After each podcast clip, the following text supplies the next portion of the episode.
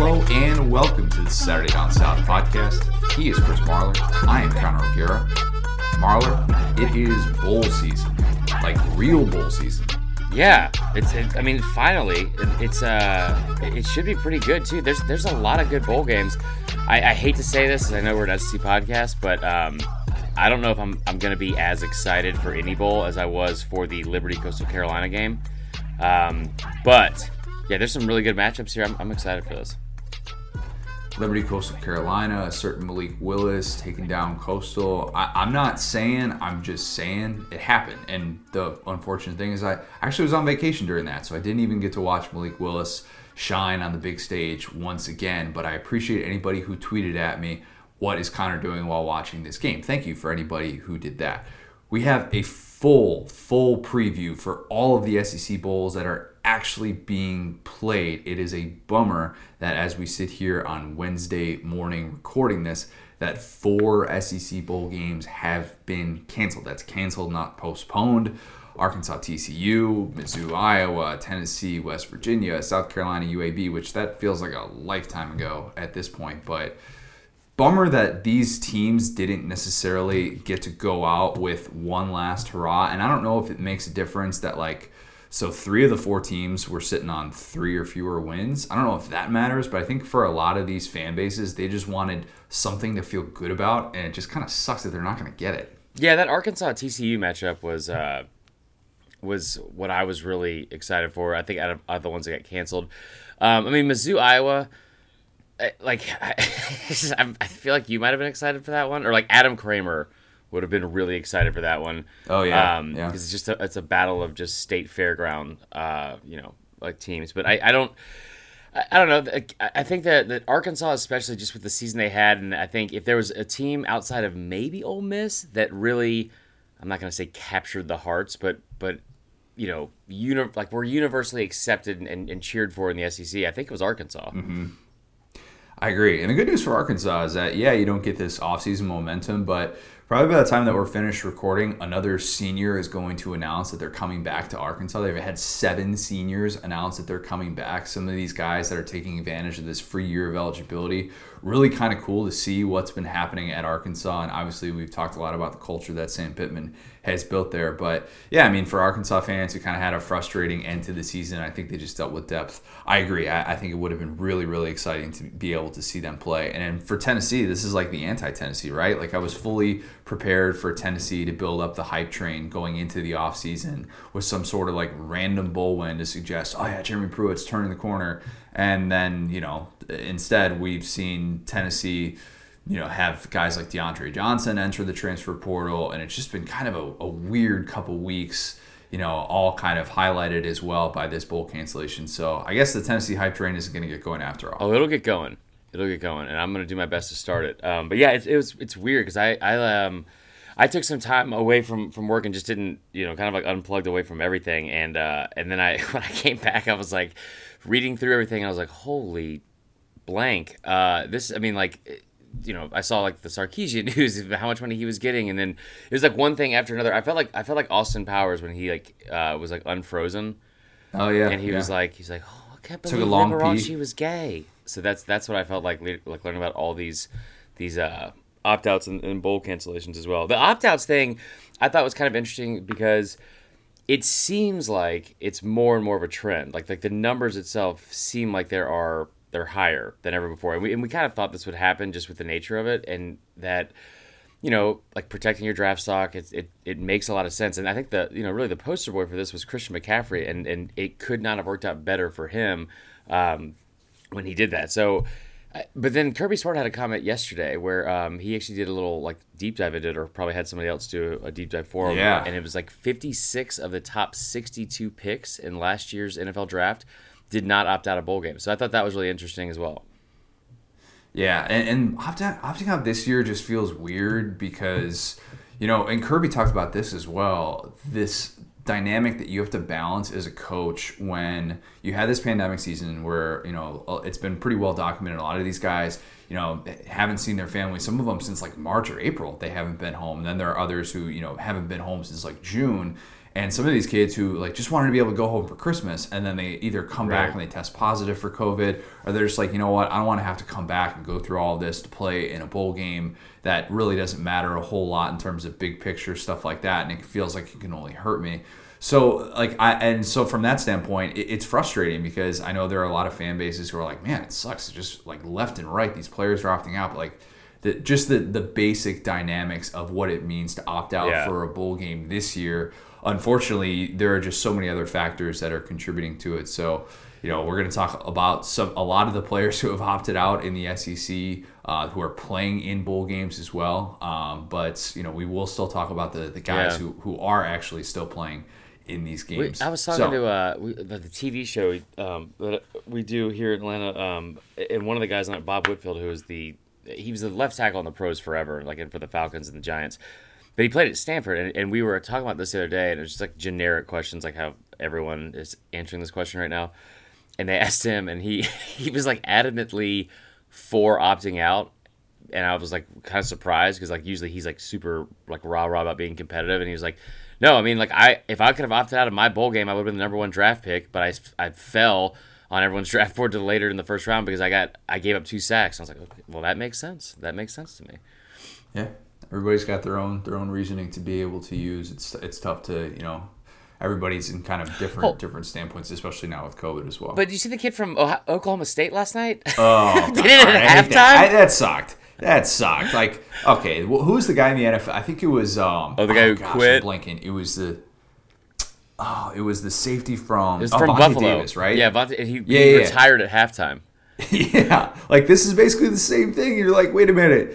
Uh, What, what are we what are we calling opting out at this point? Oh, Because like that's not opting out. Like bro, that's just that's just straight up Yeah, quitting at halftime. I've had Oh bad sets gosh. before, like on stage, where I've like wanted to opt out in the middle of it, but like that that is that is next level. Like I mean, I, can't, I it, it, but they said it was planned. I, I don't know. I'm not gonna get into it, but it was it just was very um, surprising. I'll say. Uh, I- we opted out out of many a holiday movie about 15, 20 minutes in when we realized, okay, this this is just so terrible. We can't watch an hour and a half. Did you watch The this. Holidays? This is not worth it.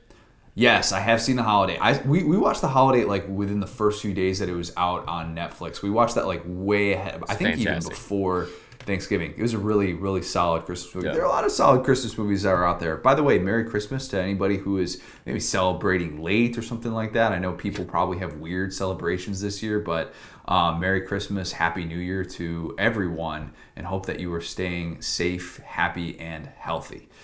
All right, Marler, we have so much to get to. Yeah. We have so, so much to get to. But before we get to everything, everything, I know that there are a lot of people who, you know, on New Year's Eve, maybe you like to do your hors d'oeuvres, your appetizers. If you're Stanley Hudson, you call them appetizers. But with these appetizers, you have yourself some Texas Pete. I, I can only assume. Without a doubt, and it's they're they're called Appa Pizzers. First off, um, Mm. let's make that a thing. But yeah, guys, uh, Christmas Christmas did not come, um, I guess, to the the Marler household here in Atlanta in the form of Texas Pete. I was very disappointed in Allie and Queso, and honestly Chips, our new puppy as well, because not, none of them got me uh, bottles of Texas Pete for Christmas. And when I asked why, Allie actually brought up a very valid point. She said because you already have seven in the pantry and uh, and in the uh, what do you call it in the fridge. So my, my next question would be, how many how many Texas Pete bottles do you have at your house? And I- and I want to say that there were several people that reached out with some some Christmas. Uh, dishes, I guess, um, and and um, I, I keep thinking appetizers now, and I can't, I can't. I was gonna say recipes. Yeah, sorry, that's my fault. Um, Yep. But but yes, they've reached out with some uh, some recipe help. I mean, shout out to uh, Brian Isaacs, especially who who sent me um, a recipe for deviled eggs, and I butchered it. So he, he had some incredible deviled eggs that he actually used Texas Pete in. You can use it on everything, guys. You can use it um, for all sorts of dishes. And if you have a holiday dish coming up, I know New Year's Day, big big day for greens, um, and some black eyed peas and stuff like that. I'm telling you right now, I put some Texas Pete on all of that. So make sure you get a bottle today. Try out the Texas Pete Dust uh, and the wing sauce as well, uh, and ring the new year right. Not with champagne, with Texas Pete. There we go. Wednesday. We are recording this on a Wednesday, so maybe by the time people are hearing this, this game will have already happened. Just take a step back in time with us and pretend that it hasn't happened yet if you are listening to this after Wednesday. The Cotton Bowl.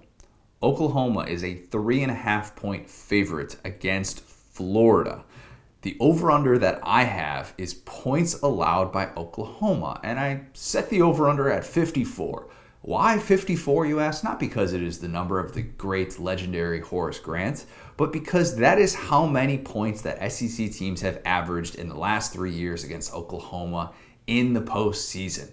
Do I think Florida is actually going to hit 54 points? Probably not. But I just wanted to throw that number out there and say, Marler, am I missing something here, or is that really, really bad? That's really bad. That's really bad. I, I was so excited for this this game on on paper.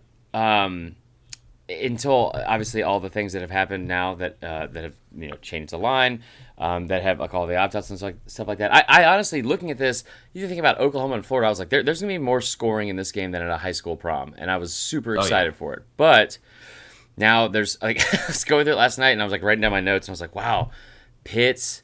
Uh, and Grimes and Toney opted out. Well, at least they had Jacob Copeland, and then it was like Jacob, nope. Jacob Copeland also opted out. So I think um, Test positive for COVID, yeah. Yeah. So I think, yeah, exactly. So I think that um, it, I don't know if the game has lost any of its luster per se.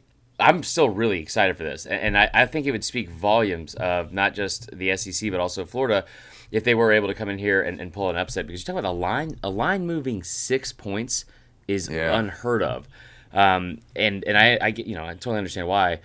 I wonder how this passing game looks without Kyle Trask top four weapons, and you talk about the, the yeah. two of the the three leading receivers after those four guys, because those are the top four leading receivers on the team, are, are both running backs. So I, I wonder yep. how that looks. Wheel routes, wheel routes, wheel all routes, day, and more wheel routes, just all day. I, I think this is such a unique game for Kyle Trask because we know there, there are still some people out there, and shout out to our producer Will, who believe that Kyle Trask is not what he was hyped up to be this year, and they think that he was a product what? of these weapons, these weapons that Florida has had. And now you take away his four top pass catchers. Look, that, that Kyle Trask is also not with, an equal argument. Like if yeah, he has a bad I mean, game, you can't have people like it'll happen, of course, but like people dunking on him for not playing well. With, with see what happens? it's like what? Yeah, like okay, yeah, take away any quarterback's top four receivers right. and see how they perform.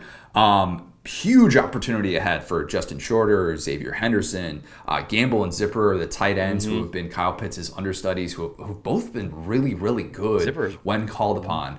Um, so I, I, think this is just such a unique opportunity for Trask uh, an opportunity to kind of silence those doubters. But you know, because there are going to be those people who are going to say if if Florida loses this game, which like, Florida's an underdog now, that if Florida loses three in a row, they'll say that Florida collapsed.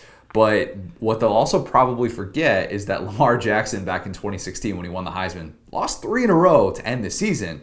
Who was Lamar Jackson's defensive coordinator oh that my? God, it was Grantham. Todd Grantham. So I'm Grantham's just saying. the key to the Heisman. I've been saying it all along. Grantham is the is the key to, to all of this. And by the way, on Todd Grantham's defense, they will not have Shawn Davis and Marco Wilson, who throws a shoe. That's the second Austin Powers reference of this here podcast.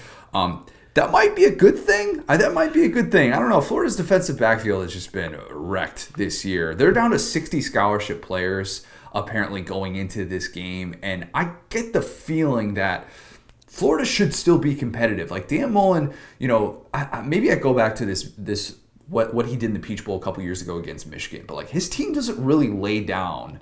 Like that's not necessarily bit like we saw against Bama. They still put up 46 points, which I feel like not enough people were talking points? about. like no, they still put up 46 points yeah. in a game. Uh, you know, on Nick Saban's defense in yeah. a game where I, I, thought they were pretty much eliminated from playoff contention. I know some people would beg to. Oh, you're saying like, differ, like they they're not giving up on the season? Yeah, okay. Exactly. That's my point. Yeah, yeah. That, Florida's going to come out and play. I think. Well, and so and I, I think that's a good example. Uh, um, in in one sense with the talk about the SEC championship, there is also more riding on that game though because it's you know as Dorian would say, yeah. as Spurrier would say, like it's a ring game. Um, and and they also had uh, more of their weapons in that game. So I I wonder.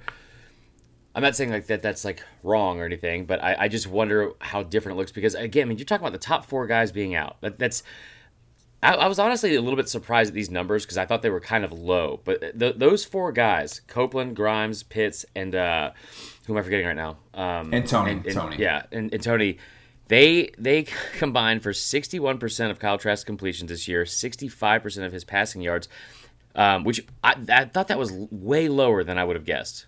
I mean, t- those top four guys in this offense, but they also combined for 79% of his, his passing touchdowns of the season. So, how are they going to mm-hmm. score? Is, is Mullen going to get too cute? Like I always say, like when he gets close to the goal line or in the red zone. Um, it, the stat that I keeps like sticking out to me the most, and you talked about are they going to be up for this game? I think Dan Mullen will be able to motivate his team, and and you, you also have a lot of younger guys who now get a chance to prove themselves, and, and a lot of talented guys. Like you talked about Zipper, especially that was a high high four star recruit um, that's played yeah. really well, even though he's still young. Um, here's a stat that uh, came across from our good buddy Mike Calabrese, uh, who does the betting stuff article for us on SDS. Power five teams that lost in a conference title game are hmm. three mm. and seven in the last two years um, in in their bowl games. Three of those games were obviously against uh, against the runner ups of each conference, so you're going to automatically get three wins from that. In the four games that featured a, a, a Power Five conference runner up and any other team, so like a conference title winner, like this like this game is, uh, they were 0 and 4 and lost by an average of 10 points. Yikes! So that's not great. That's not great. Oklahoma's defense is better this year. I it is significantly better. yeah. So, I mean, Oklahoma has the number one third, the number thirty-one defense in FBS. They've held six straight opponents to less than thirty points, which is unheard of for Oklahoma. That's not been the norm, obviously, during the Lincoln Riley era. Florida, on the other hand, of course, has scored at least thirty points in every single game that it has played this year.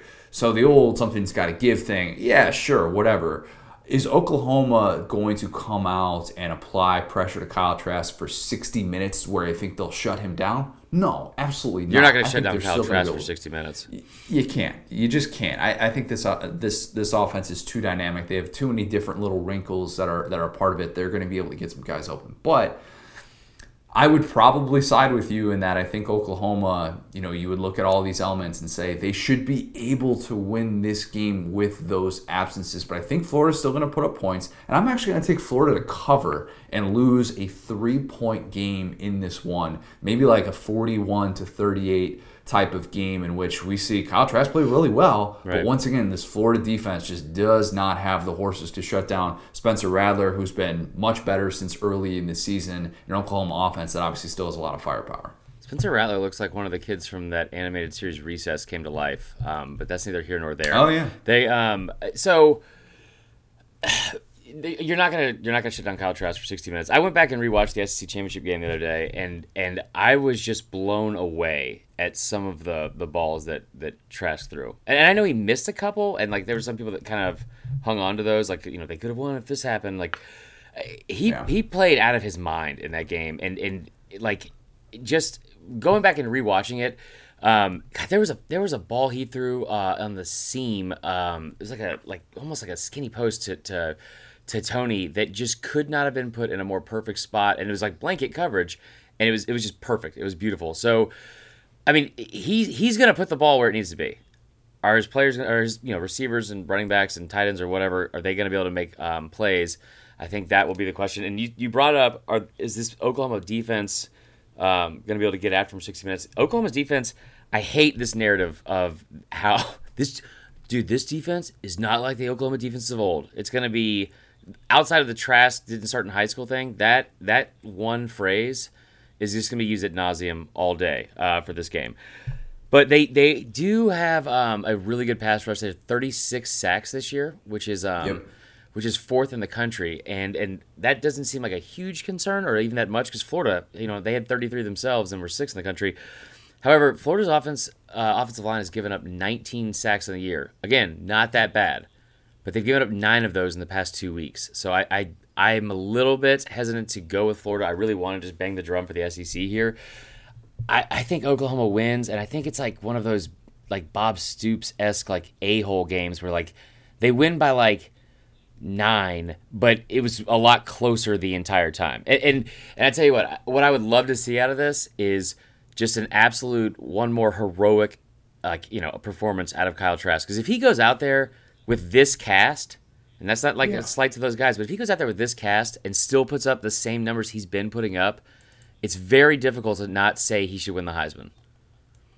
Oh, that's interesting. Heisman Heisman voting is is in. it's it's in the books. It's it's locked in. But it, it, would be fascinating to see kind of if there is any sort of like that buyer's remorse a little bit if he goes out there and, and balls. I, and that's not to take away from any of the other candidates who have already been, you know, who haven't played yet, obviously, who are all in the playoff, but still, right. yeah, he is he is a, a prime opportunity to make one loud statement. Thursday on New Year's Eve, we're going to have the Armed Forces Bowl with Mississippi State and Tulsa. Tulsa is a two and a half point favorite. The over under that I have is references to Army. Uh, I have the over under set at two. Of course, Army was the team that everybody wanted to play in this game, and Army still got to play in a bowl game. Thanks a lot, Tennessee. But um, let's just say it ruffled some feathers, and it kind of you know didn't really sit well with the college football world that that Army did not get to play in the Armed Forces Bowl and was somehow left out of a bowl game in favor of uh, Mississippi State team that won three games this year. Uh, yeah, I don't. So why why did that happen? I'm very confused. Like, not just why did that happen in general for a bowl game because they were nine and two and a, and a great team. Um, and, and I tell you what, like if you were, I know it's not the committee, like, like the playoff committee that, that was choosing this bowl game. But if you were a part of the group that chose Mississippi State over Army, and this is not a slight at Mississippi State, but after hearing Army's head coach come out and, and say the like that speech about how these guys are defending your freedom, these guys are going off to war and like all this like fighting for the country, and you couldn't give them like one extra bowl game. Was, oh man, like I mean, they, they should have put them in the national championship, especially over Ohio State. Um, but yeah, this yeah. is always this one like kind of weirds me out, like this this bowl because it's like the Texas Bowl almost. Like I, I just assume that there's going to be at least one school from Texas in it, and in this one, I would assume one of these schools would be a military school, but here we are.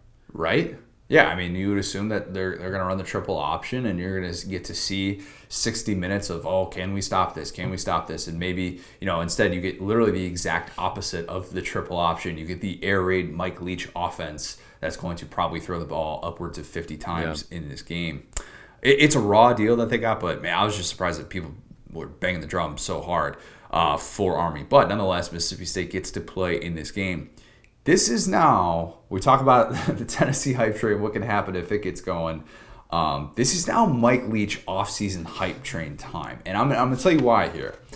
Because you look at the season that, that Mississippi State had, obviously, and it, I mean, after after LSU, they did not have, in my opinion, a really impressive performance. I thought their, their two other wins, it's like, all right, come on who we really beaten here. A Mizzou team that was really, really banged up and depleted, and obviously the Vandy win as well. Tulsa's a top 25 team, like a legit top 25 team. So there's there's that aspect of it. You also have Mississippi State coming off of the the blowout win against a decent Mizzou team. You get so you would theoretically get to end the season on a two game winning streak if you're able to win this game. You've already got your promising true freshman quarterback in Will Rogers, so you'd feel pretty good about that moving forward. Mississippi State just had three players named to the SEC's all freshmen. Yeah, team. that was tied for the league high. So if you're looking for you know positives moving forward, that's certainly one.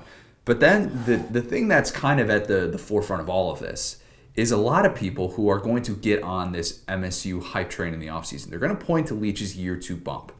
Texas Tech improved by eight points per game from year one to year two. Washington State improved by 11 points per game from year one to year two. And nothing's official yet with this, but it's looking like MSU is going to be able to keep defensive coordinator Zach Arnett, who, in my opinion, yeah. in year one has done a fantastic job and probably wasn't getting enough love nationally for what he did, given what they, they had returning production and all the veterans that they were out, especially in the last two years, all the guys that they've had go to the NFL. So, yeah, the hype train, I think, only gets going with a win.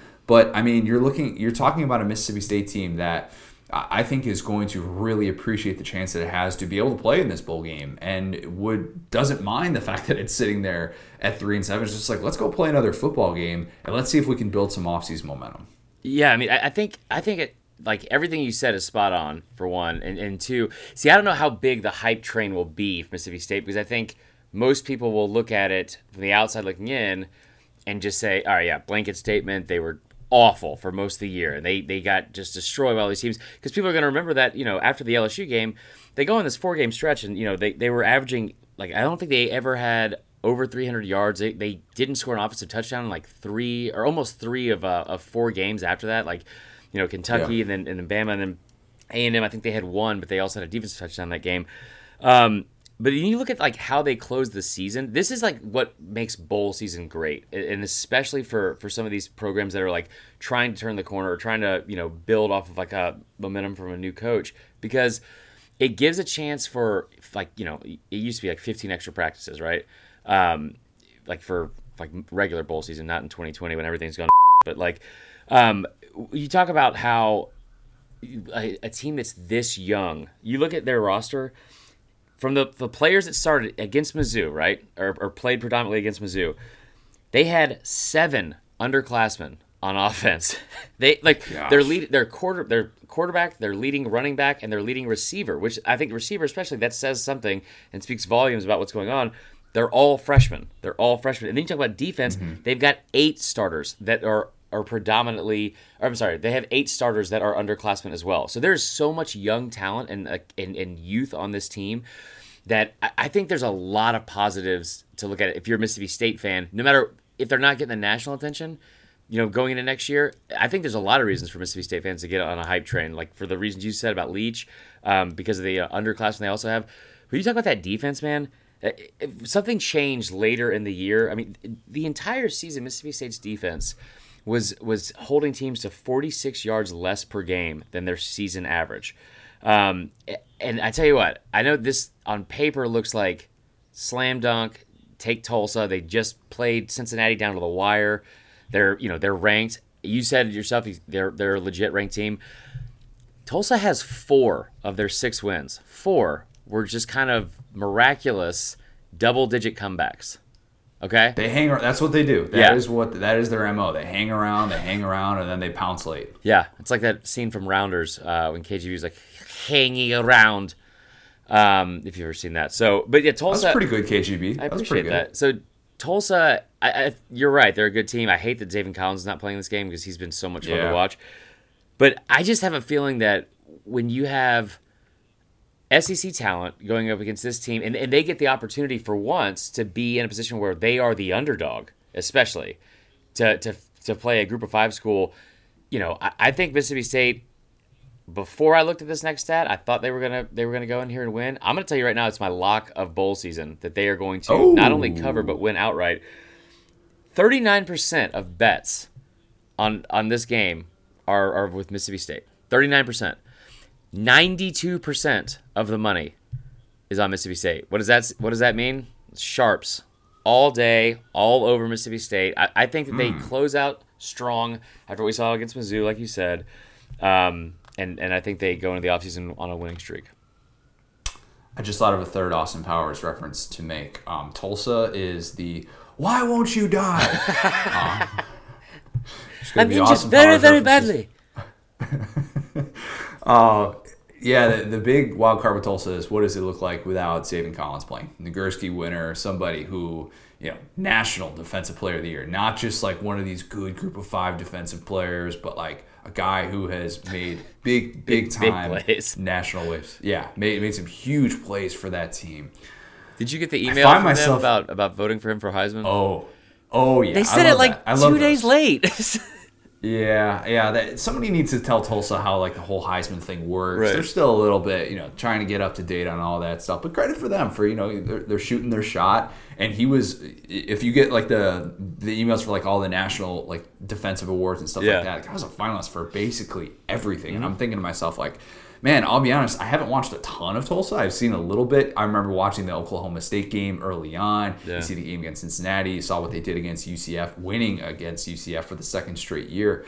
But, you know, this is a, a Tulsa team that I think defensively is still really good. And I find myself siding with that. And I don't think you know, I've seen Mississippi State struggle against these defenses who are actually good, and when the blueprint is there, I don't know. And, and I'll, I'll, I'll fully admit that I, am capable of, of being way off on this game, way off. And maybe this is a game that Mississippi State comes out and puts up 45 points and the air raid looks great. But I find myself siding with this Tulsa defense and saying that they're going to be able to to win and cover. So we're, we're, we're split on this one, but I think it should be a good game. I think it should be a really good game. Friday, Peach Bowl, New Year's Day. Wake up bright and early. I love New Year's Day football. I have loved New Year's Day football for like before I became a college football fan, I loved New Year's Day football because there is nothing better than being able to wake up and know that you're going to be able to watch quality football from start to finish all day, all day. 11 a.m. Stayed up a little Outback Bowl, 12:30 Gator Bowl, one o'clock Citrus Bowl. I'm talking about like when it was like the goat uh, era of like the bowl games when they didn't pin these these games against each other. Ah, man, yeah. that was the best. Georgia and Cincinnati playing in the Peach Bowl. This game is on at noon Eastern Time on ESPN. The over under I have is flashbacks slash references to either the 2018 Sugar Bowl, which of course was Georgia and Texas, or the 2017 Peach Bowl, which was Auburn and UCF. Everybody remembers how those turned out. I have the over under set at three. Oh, it'll be a million. Because because I yeah. think this game will be close. Like for, I, I honestly think it'll be close to most of the game. Um, but yeah, like like they they will continue to talk about it because because that's that's what like viewers will want to see is is like a, a, an upset. I think so, and I think this is a, a, really good draw for for the Peach Bowl. And yeah. like remember that in the playoff era that the selection committee pretty much determines what these New Year's Six bowls are going to get. Like our, our good mm-hmm. buddy Gary Stokan, it's not like he gets to call up these schools and say, "Hey, do you want to play in this?" And you know, I know people at the Peach Bowl really excited that they got to have Georgia, a team that doesn't necessarily have to fly in and have you know fans coming in from out of town or anything like that. I mean, they sold out of their tickets like that. So there are going to be people that are interested in this game because they they love. This is one of the things about the non-playoff bowl games I think is great to see. I like seeing the group of five team that's against a team that's got a bunch of five-star talent, and I think that that's that's legitimately yeah. exciting. So uh, the difference between maybe then and now with like 2017 Auburn versus UCF or something like that. Those teams didn't necessarily have a quarterback on the rise quite like JT Daniels, Man. who has a ton to play for in this game. He hasn't definitively said. I hate. He cannot go pro. He hasn't. He hasn't said that he's coming back yet. You've been saying this for months now. Don't even say you hate saying it because you've been you've been like low key trolling trolling them from this like uh this potential dis- like I don't want to say disastrous news, but I mean, yeah, like you you've been on this for a while.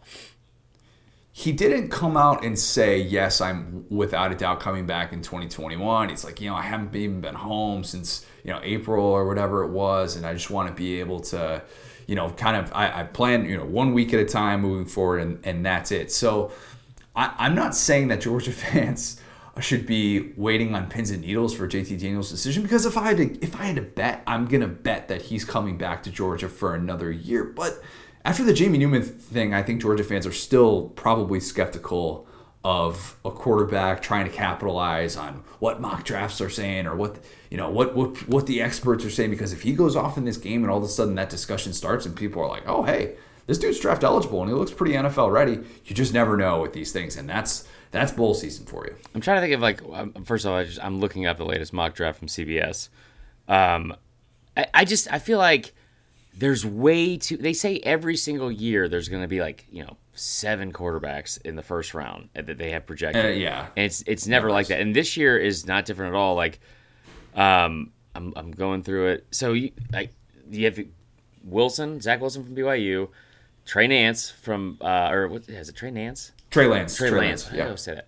Um, Lance uh, from from North Dakota State. Then you have Mac Jones, uh, obviously Fields and, and Lawrence. I don't. I mean, JT Daniels is a fantastic quarterback, but I don't know if he's going to get like the kind of love he should.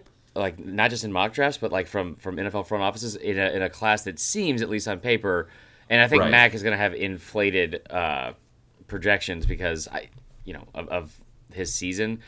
I, I, think I think JT Daniels is a better better quarterback than Mac Jones. Bama fans, calm down. But like like big picture wise, like in the NFL, I, I think JT Daniels has like more of like the the measurables for that. Um, he's been nothing short of spectacular since he he started at UGA. I know it's only been three games, but and you've seen probably you know like not ad nauseum, but you've seen it a lot now, like the the comparisons. But here are the numbers for Georgia um, before JT Daniels was a starter, and then after. Points per game, 29 points per game before, 41.7 now. Passing yards per game, 209 before he started. Afterwards, 280. Uh, nine total touchdowns and seven interceptions from Georgia quarterbacks in their first six games before he started. JT Daniels has nine touchdowns and one interception in just his three starts. Um, the Georgia offense as well, because you, you, talk about the South Carolina game where he didn't look great. Um, you know, the, the, the entire offense seems to be flourishing with him at the helm because they were averaging 380 yards per game before he became the starter. Now they're averaging 498. Connor, 498. I, Fourth I mean, Austin Powers reference. What do you want it? Get it. Fourth Austin Powers reference. Um, I, I, don't think we have to bleep this. I don't think we have to bleep this. Uh, character name. So mind Connor having a minor curse here. Uh, Georgia's passing offense, fat bastard before he lost all the weight. Georgia's passing offense with JT Daniels, fat bastard after he lost all the weight. I dude, I've seen that movie a thousand times. I can't remember when he lost weight. The third one. oh, Beyonce. the third one sucked. That's Allie's favorite. I don't. I, that one is awful. I love gold. Yeah, I don't like that, but I do like Beyonce a lot. As you that know. is fair, part very of the Beyhive. Um, okay, so the, the, last thing I'll say about that is, um, like obviously the numbers across the board have been significantly better, and, and you know third down, third and Daniels.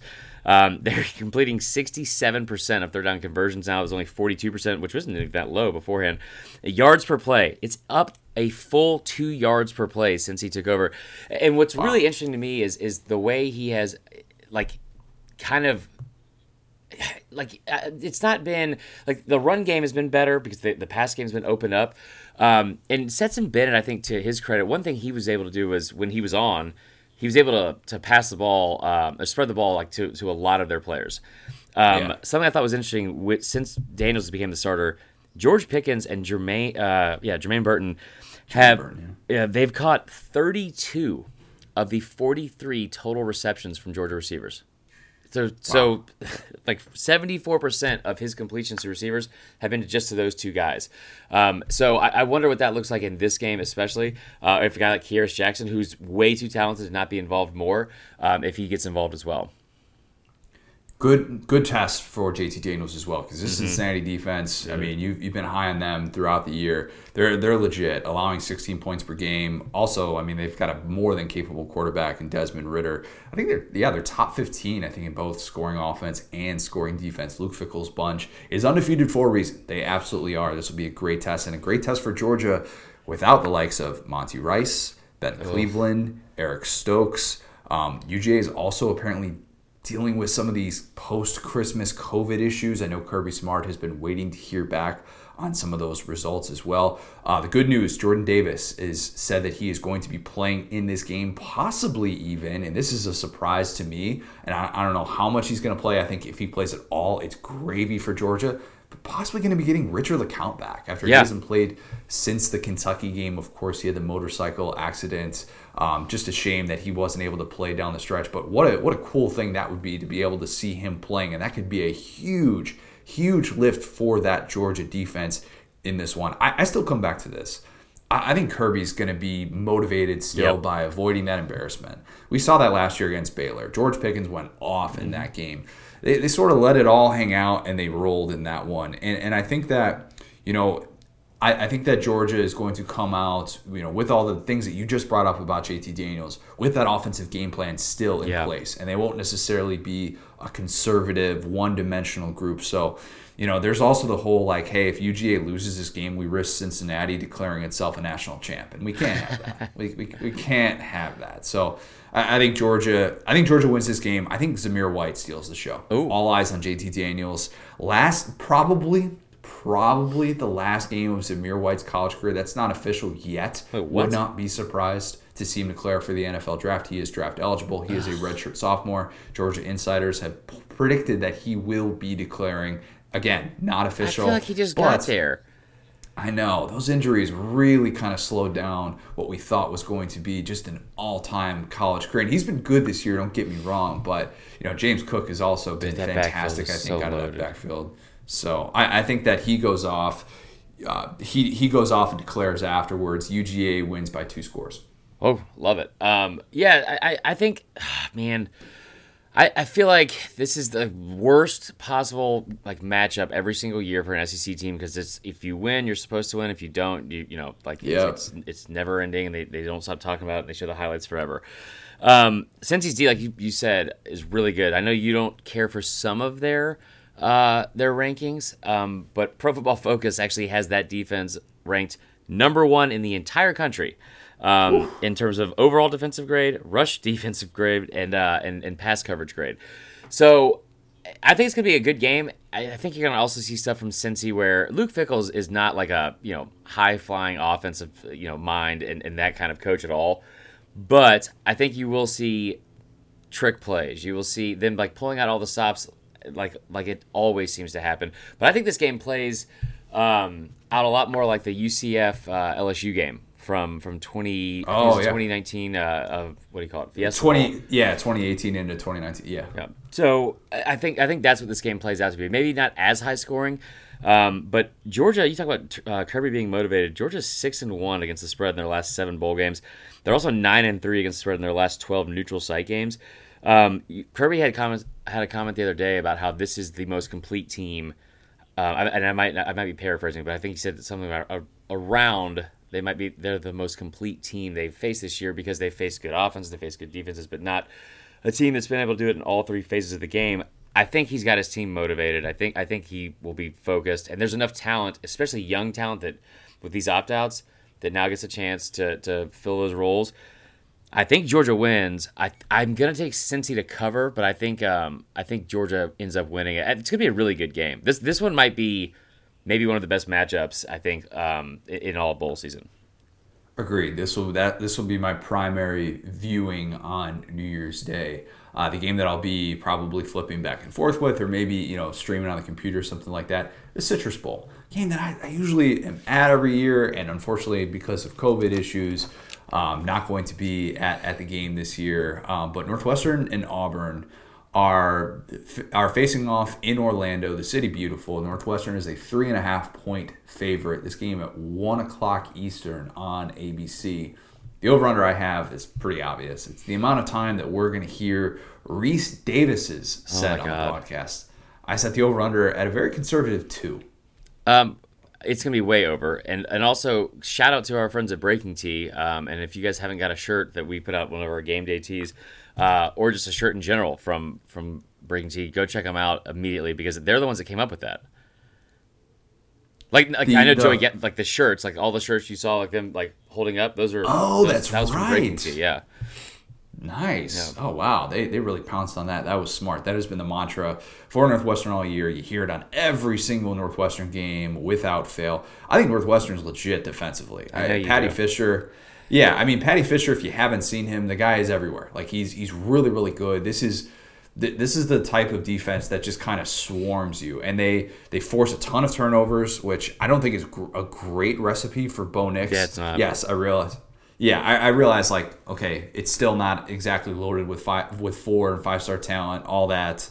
Um, Northwestern did just allow though three bills to a backup running back. Um, so that's not great, probably. yeah. Because if Tank if Tank Bigsby is is at 100, percent which it looked like he was down the stretch, um, I, I, think he can take over in this game. But the question is, does Northwestern then just load the box and say, you know what, we're gonna make Bo, we're gonna make Bo Nix try and beat us because it's a little bit different loading the box and trying to be and what you're able to do against a team like Auburn as opposed to a team like Ohio State where you still obviously have to respect the arm of Justin Fields. So um, Northwestern's nothing to write home about offensively, but Peyton Ramsey is kind of like grown up Bo Nix. Yeah, um, good lord.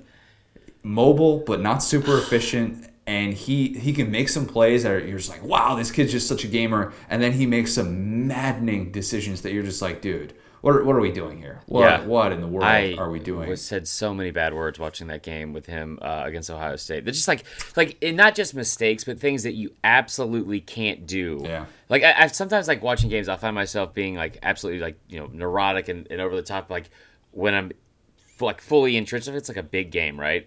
And, and I'm, I'm like okay just you know no turnovers don't fumble just just abs- like you, you just can't throw an interception here like if you're like on the five yard line just have to at least come away with points it seemed like every time I would say something like that when he was like when Northwestern had the ball, the next play was some just absolutely terrible decision. So, yeah, this will be um, this will be fantastic to watch from a quarterback standpoint, at least from an inter- like it'll be really entertaining. I tell you what, I know this game is going to be played in 2021 technically, right? January 1st. The most 2020 thing maybe of the whole year is what I'm about to say. And I'm going to be pulling for Auburn in this game. Um, because and and I usually you know I'm not like one to do that. Uh, it, you know during bowl season, even though I, I have to bang the drum for the SEC and the conference as a whole, but um, and I don't even mind Northwestern, but I just hate already that I know people like Mike Wilbon um, and some other people, you know, like in the national media and, and all that, are going to make a bigger deal out of this than it should be if Northwestern somehow wins this game as an underdog in quotes, even though they're favored. Northwestern is, is a good defensive football team. You're right. Like they've, they've given up more than 22 points in a game only once this season. Um, they did lose to Michigan State, which is surprising. Uh, they have a freshman freshman safety, I believe, is a safety um, that led the country in interceptions with six. six also yeah. doesn't bode well for for Bo Nix. The biggest disappointment I have maybe from all the bowls is is in, in opt outs is Anthony Schwartz being out for this game because yeah. would, I would love nothing more than to watch Anthony Schwartz, who's the fastest player in all of college football, go up against a Big Ten defense. Um, I just I, I, I just think we all know how that would end. So saw it last year though. Saw it against Minnesota, and it didn't exactly, you know. That's a Auburn, much better Auburn team. lost. Yeah, I mean, you could you could definitely make that case. It's a bummer that Auburn's going to be without three key players, Anthony right. Schwartz being one of them, Jamien Sherwood, who uh, loves talking trash more than I think any human yeah, in the real. SEC, and then and then Christian Tutt as well. So you wonder kind of if if the motivation will fully be there with the interim staff. I know Kevin Steele is going to be uh, running things there for Auburn. But the weird dynamics at play there, where it's like, all right, what's the play calling going to look like in yeah. this game?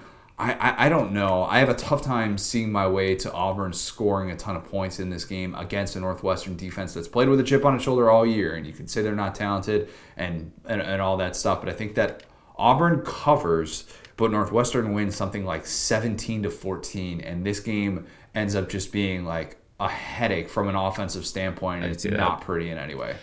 Yeah, and, and, one one thing I will say, um, just about the Anthony Schwartz and like the Minnesota game you brought up.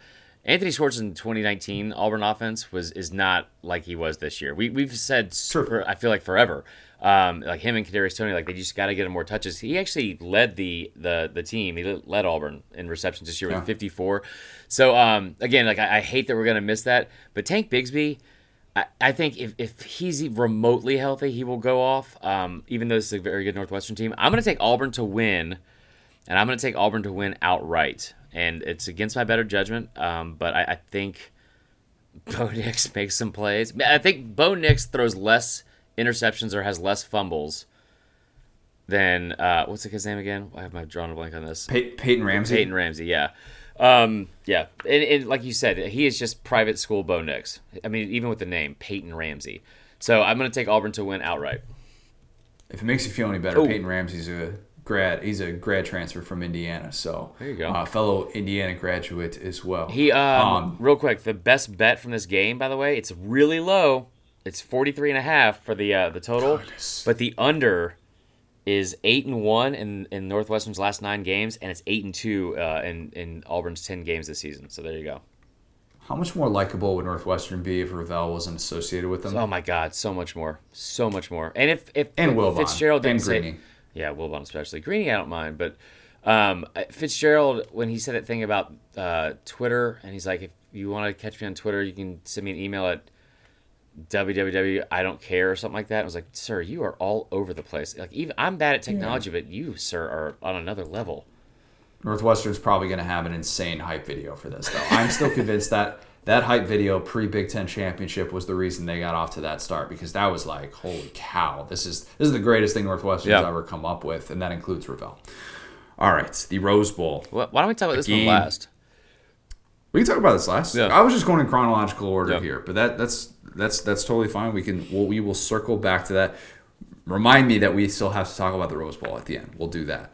Um, all right, Saturday, January second, A little bit of a sneaky underrated day yeah. for college football. I kind of like it, it's a little bit like Black Friday. And then I think Black Friday is a super, super underrated college football day. Oh, yeah. Um, on the calendar every year. Gator Bowl. NC State and Kentucky is at noon Eastern Time on ESPN. The over under I have for this game, which, by the way, Kentucky's a two and a half point favorite. Over under I have is Kentucky quarterbacks played. I set the over under at two. Uh, I'll say push. That's probably most likely. Liam Coen will not be coaching in the bowl game, the offensive coordinator for Kentucky. But it is still like they've put in pieces of this new offense, and Mark Stoops has said they've been using the bowl time to be able to kind of prepare and get ready for that. But neighbor Terry Wilson is getting the start for this game. Last college game for him, yeah. at least as far as we know. Um, but I think we're still, because of that element and wanting to be able to get these new guys some more snaps, there's still a good chance that we end up seeing both Joey Gatewood and the highly touted Beau Allen in this game. Hopefully, we're going to have some wrinkles of the new system just because I, I, I just want to see Kentucky throw the football. Just throw the football a little bit. Look, I get it. It's not your thing. Chris Rodriguez is a stud. I hope that guy gets 20 carries in this game, and I think he, he could give NC State some problems. But I just want to see Kentucky throw the ball a little bit. Just give Neighbor Terry some opportunities to be able to stretch the field. I, I, think that Kentucky, for the sake of all of our eyes and what should be hopefully a good football day, can make us feel a whole lot better if this game at least has some semblance of balance. Yeah, I'm not, I'm not expecting that at all. But but yeah, yeah but also, I, I and I maybe this is just like I don't say recency bias or prisoner of the moment because it happened over a year ago, but I feel like Kentucky, no matter how the season goes, is always good for putting up like a an awesome performance in the bowl game. Like last year against Virginia Tech in the Belk Bowl was like maybe the awesome. best game of the entire bowl season. It, it, was it was awesome, and I think there's gonna be opportunities where they could they could absolutely. Um, you know, take advantage of this NC State. I mean, NC State gave up 261 rushing yards to Georgia Tech. Uh, like I, I, they haven't also played in a month. I, I just wonder what that True. defense is going to look like, and, and you know how rusty they're going to be, especially on offense, because they have done a good job of getting off to fast starts. They've tell you what, first half bets um, have gone really well with NC State. I think Kentucky is able to run the football. I, I don't think they're going to throw it that much, um, but this also could just be you talk about like wrinkles for the fans. I wonder if this is also like a like a committed send off to Terry Wilson. Mm, that could be. That could very well be. Much like last year felt like a a committed send off to our guy Lynn Bowden, our son Lynn Bowden, who was just so good yeah. in this game last year. I, that that play was so fun. Cool to see the Belk Bowl go out like that. The, of course, the Duke's Mayo Bowl this year, um, but Lynn Bowden having that last touchdown in that bowl game with that name. I, I want another game like that. I don't think we're gonna get it. But I do want to see another game like that. I, I'm going to keep banging the drum this entire offseason for Chris Rodriguez because I just I, I love watching that guy averaging 6.9 yards per carry this year. That's pretty nice. Led the SEC um, with uh, with uh, what do you call it? Backs with over I think it was 100 carries. Yeah, number four among Power Five backs. Yeah. with with 100 carries this year. The problem for Kentucky is that one-dimensional offense.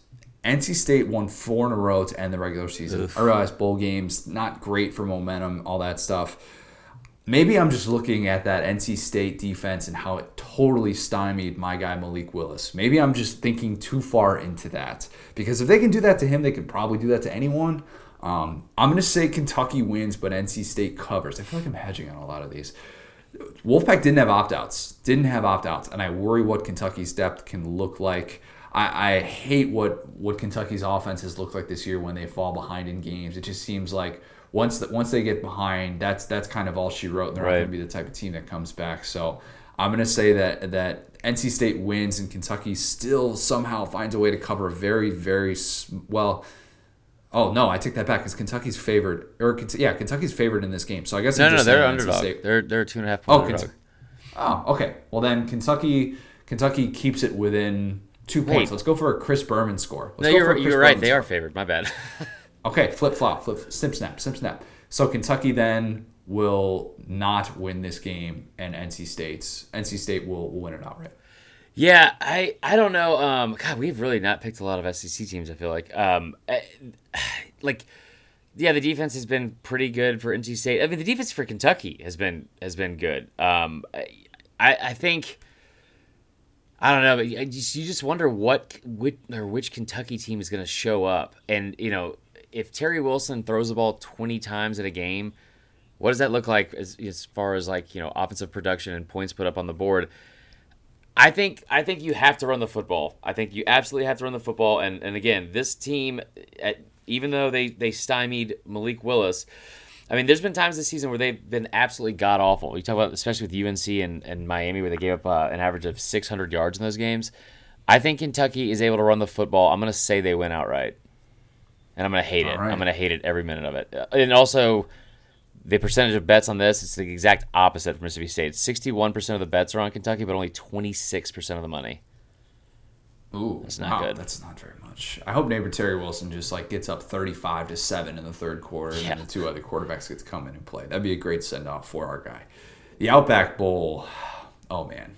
Oh man, I am more excited for this game than I think any non-playoff game, maybe including even playoff games. I'll be honest. Ole Miss against Indiana. Indiana's the eight and a half point favorites. This game, I, I have the over under at shots of Tom Allen, the Indiana coach, yelling on the sidelines. I set the over under at a very high 20, um, thinking maybe at least five per quarter, given how animated that dude is all the time. I have no, I have no idea. I, I know Tom Allen's a great coach, but I've never really seen the uh, sideline stuff. So I'll trust you and say over. big sideline yeller Tom Allen is. I, have taken great pride uh, in my my alma mater this year. I, I have, but it's not just necessarily because they they've won some games. It, it's because of Tom Allen. Like, yeah. dudes play for that head coach, and that's what a bottom feeder program kind of needs, and that's why Indiana has sort of been this a little bit of this darling. You know, this this team that everybody can kind of get on board with. Um, but as you know, and I've said like pretty much on a weekly basis on this podcast, I've enjoyed watching Ole Miss more than any team yep. in 2020 and it's because of how much of a, of a drunken um, good time they can be. Unfortunately, no Elijah Moore, no Kenny Yeboah in this game. Lane said that they were basically having to recruit their own team for this game. Um, not great, not great. If there's a depth issue for Ole Miss, uh, I don't really like the margin for error. Um, we all know about the Ole Miss defense, worst passing defense in America. Indiana has this dude Ty Fryfogle, who, if you what? saw the updates, yeah, that's Ty Fryfogle. Um, it's a great, great Big Ten Midwest type of name. I actually don't know if he's from the Midwest. I think he's from Indy. Um, I don't think when they you have saw much those, of a national national footprint in the recruiting game. So besides Florida, Tom actually, they gets, do pretty well in Florida. Exactly, because Tom Allen does have his, his Tampa yeah. roots, playing high school where he was a head coach at. Um, if you saw those updates of Indiana against Ohio State, it was basically Ty Fryfogle like going off the entire time, like he was making another big catch against that Ohio State secondary, and it's like, wow, they can't put Indiana away. He's going to have a huge game, and I, I, don't even think it matters that Michael Penix isn't playing in this game, and that it's Jack Tuttle, the backup quarterback. I, I think this is just going to be a really, really fun game with two very different teams stylistically, but gosh, I, I cannot contain my excitement for this game. I really can't. I yeah, can't. I, I, don't feel ashamed to admit that. I wish Michael Penix's last name had an extra N in it because it, every time yeah, I see it, I'm like, God, P E N I, and it, like it's just it's so much. It's just so much. The autocorrect. Yeah, the every time on that is it's yeah, it's insane. It's not great. Um, but yeah, so I, uh, I think this would be a, a, a very fun game, and uh, you know, like you said, like I'm there, I'm more excited for a few other games or at least one other game. Um, but outside of like the playoff and, and maybe the New Year's Six bowls, I think yeah, like flat out, this this would be the one I'm looking forward to most. What I'm also disappointed in, which kind of sucks, is this will be the first time all season they're going to play without you know Elijah Moore and and Yeboah uh, at tight end, who have both been incredible this season. Matt Corral, like which Matt Corral is going to show up? Because if it's it's the Matt Corral in any game that's not facing Arkansas or LSU, he'll be great. Eh, like I hope it's as sunny as can be because if it's overcast or rainy, it's not going to be a good day for Matt Corral. Um, good point. Eleven good point. of his fourteen interceptions, which seems like a lot of interceptions because it is, but eleven of those came in two games. Um, I, I think that you give Lane Kiffin this much time off, he's going to be able to scheme up a really good offensive game plan. I just don't know if it's going to be enough uh, to beat an Indiana team that's that's really good and and has been able to you know compete with teams like Ohio State and, and like I know they had like the very close uh, come from behind win. I think against Penn State early in the season. But I mean, they've been a really good football team. They've been a really, really should have played in the Big Ten championship.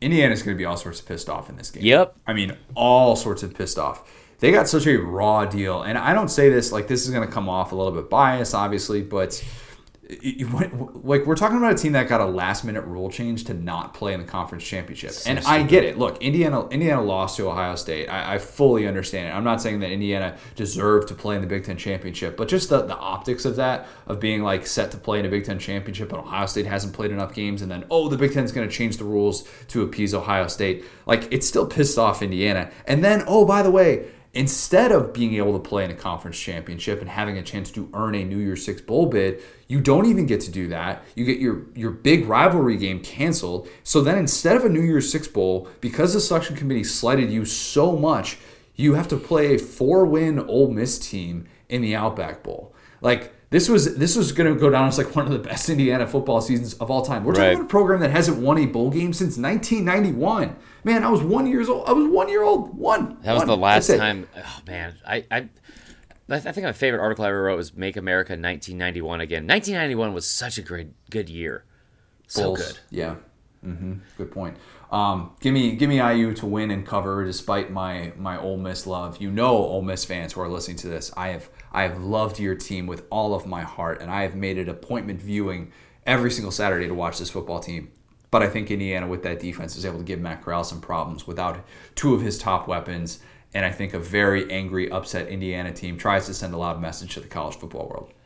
Yeah, so um, they've allowed 11 points or less in three of their last four games. I mean, it's just it's a really good team. Like as you said, it's just a really good football team. There's no you know you know two ways about it.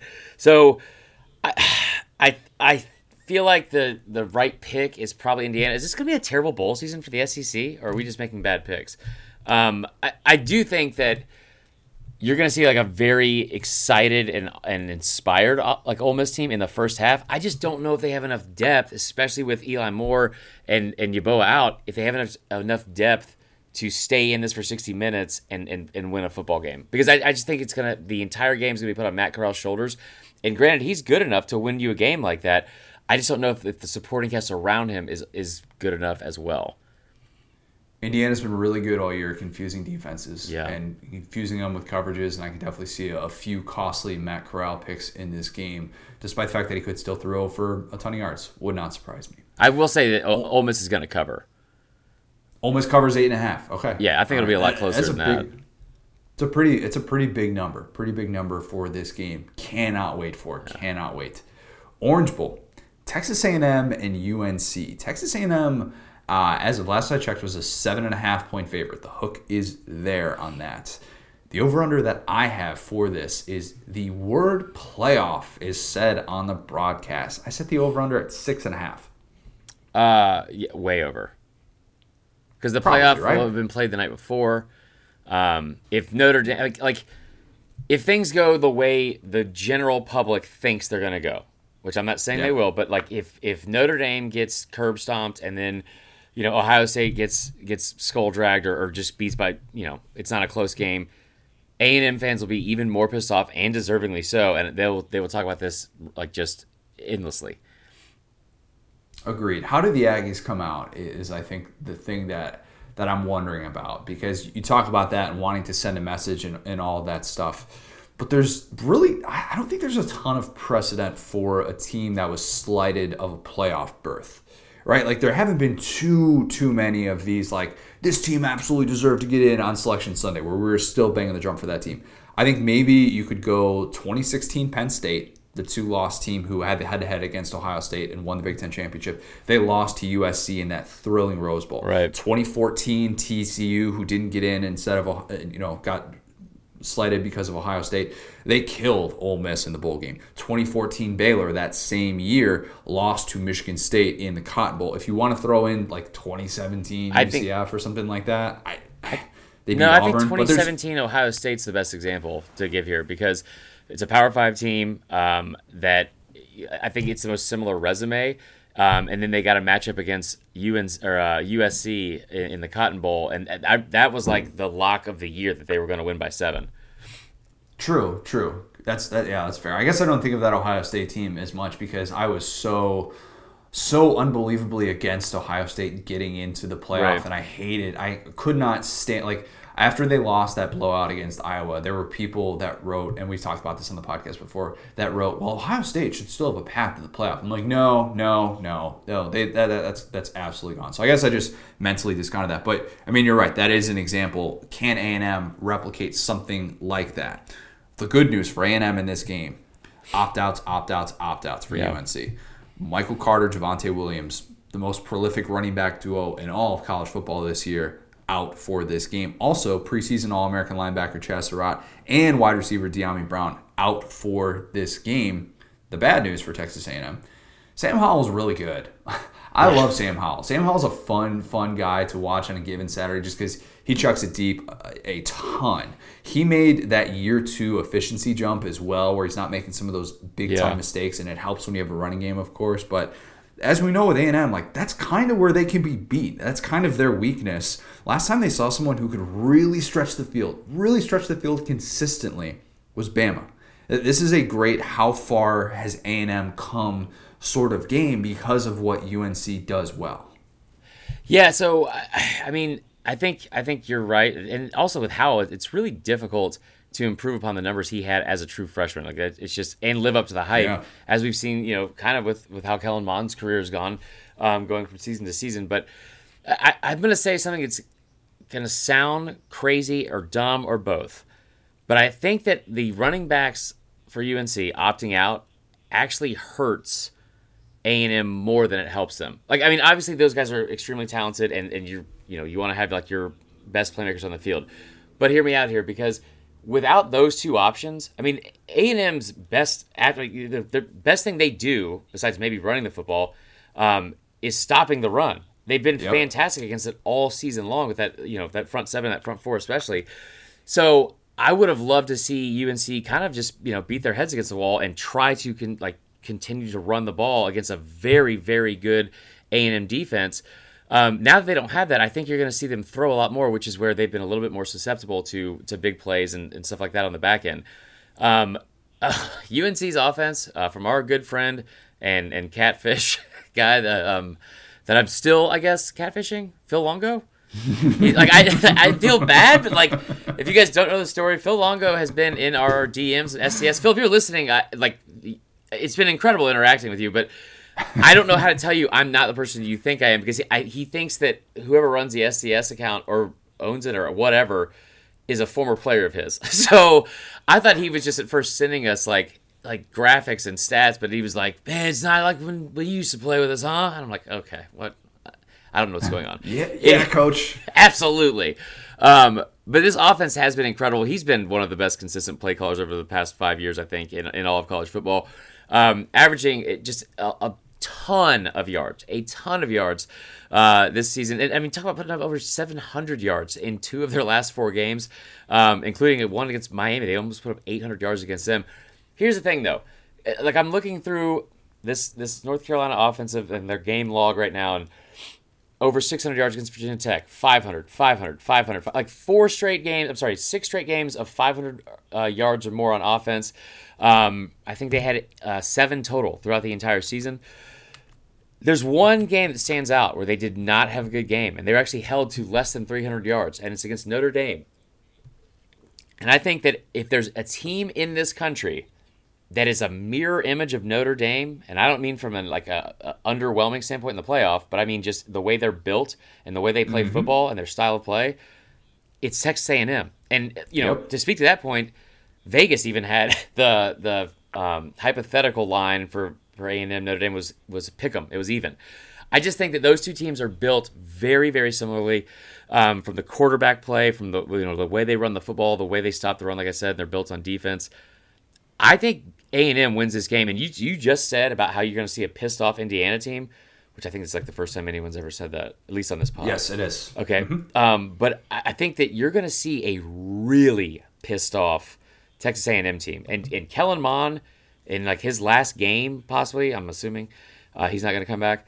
Mm. And you never know. I mean, it, I, I, would said, love him to come back said, He's not ruling it out. He's talked about it. He said he's talked about it, and there's you know there have been discussions about possibly coming back, and Kellen Mond could be basically a 29 year old um, senior next year. So oh, never say would never. Love it. would love it. Um, but but there are there are yards to get, and there are points to be scored on this UNC defense, especially.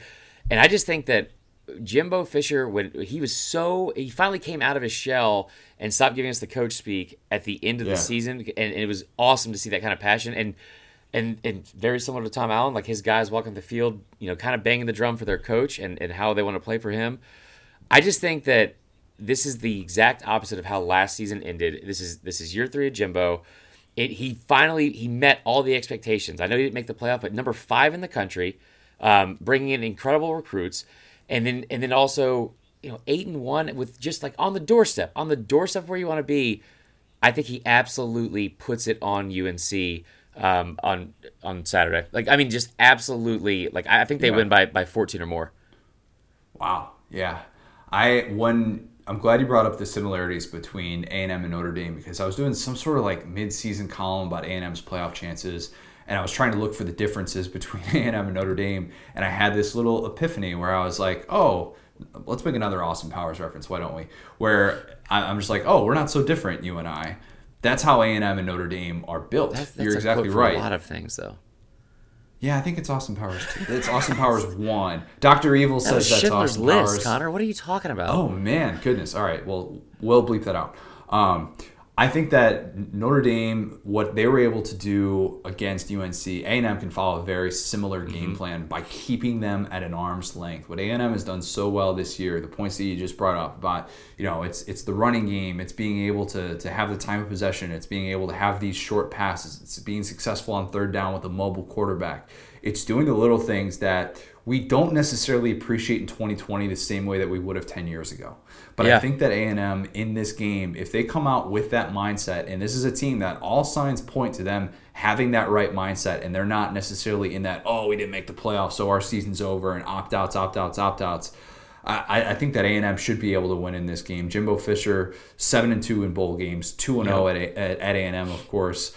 Um, and, and, I think that we see a lot of the same things we've seen all year with Wydermyer and Spiller and, and Smith and those guys. UNC is just a very average team defensively, and now yeah. without their best their best defensive player as well. Yeah, I think A and M. I agree 100. percent A and M is going to be a very pissed off team in this game. They come out rolling. They want to make their the selection committee say, "See what you missed out on," and I could totally see that storyline happening after the Notre Dame the Notre Dame likely loss. So I'm going to take A and M to cover. Um, more than 14 points is, is is a lot for how good this UNC offense is. That's but true. I, I wouldn't be surprised. I wouldn't be surprised, but I do think that A and M covers and wins by two scores in this game. Wait, so you just said the same thing, right? Um, so you, I guess yeah. well, they could win by eight. They could win by eight 14's points. a lot, but I think they'll win by two scores for sure.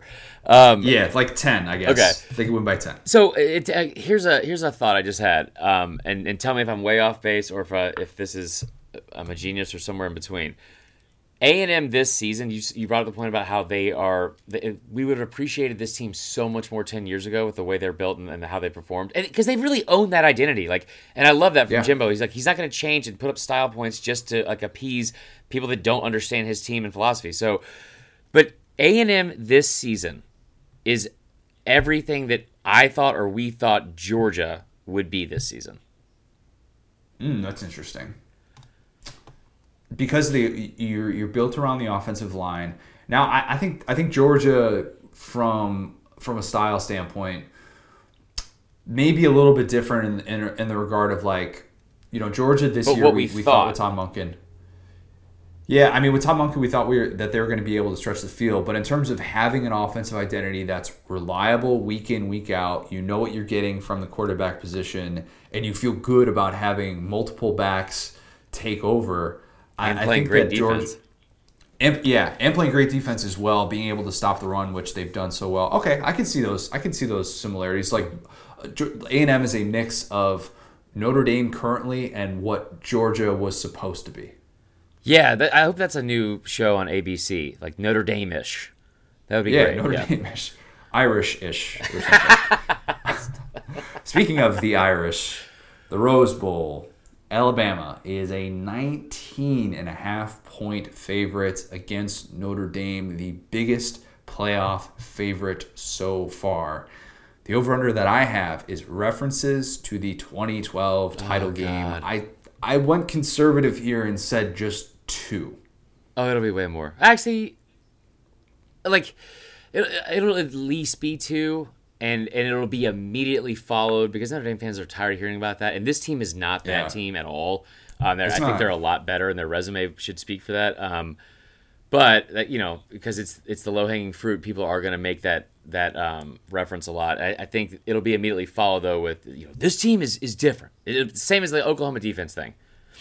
Yeah, yeah, I could, I could definitely see that. That the two is is also, by the way, as many uh, Notre Dame wins against top five teams this century that, that the program has. Two and nineteen That's ridiculous. top five teams. One of which being that game against Clemson, in which they didn't have Trevor Lawrence earlier in the year.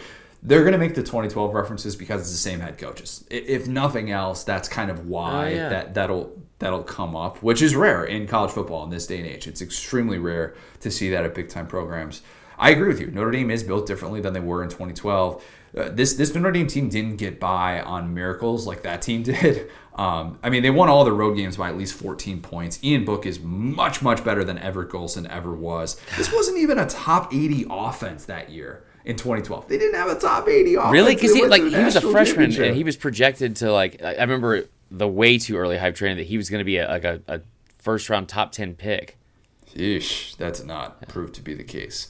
Yeah, uh, Notre Dame's offense much better this year. Though. Number 21 in the country. Still not a great downfield passing attack. That's that's their their weakness, and that's as we know from watching what happened last week, what happened against Ole Miss. If there is a place that you can get this Alabama defense, it's probably that, and it's not necessarily what Notre Dame likes to do. I feel like the attitude for this game would have been totally different if we had a close ACC championship. Like, yeah. if we had seen Notre Dame just go 60 minutes with a, a Clemson team that actually had Trevor Lawrence, we would be like, all right, well, hey, Notre Dame can actually compete. But instead, that game served as a reminder and a bit of a precursor of like, oh, yeah, Notre Dame doesn't recruit at that level, and they just don't quite have that talent to be able to run 60 minutes with those guys. And when you can't load the box to, to contain Travis Etienne, and you actually have to prepare for a balanced offense. Yeah, he's a like fumble Bama ball, has, like throwing it directly to you like a hot potato.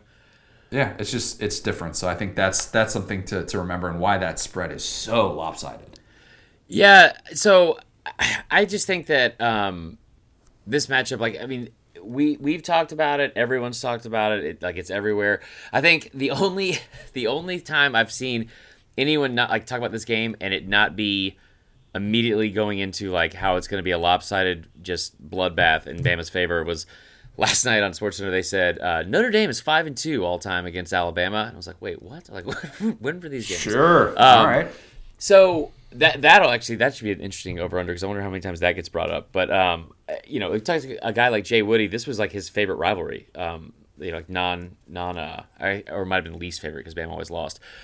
I, I think this game is a lot closer than people think. I, I think we, we've talked about it nonstop about how great Bama's offense is, and it is. It's all of those things um, that we've discussed. Like they, they, you know, they have three of the top five Heisman vote getters um, and, and, finalists. It, it's just it's been ridiculous all season long and putting up numbers that we've really never seen before uh, from like from those different positions all on the same team.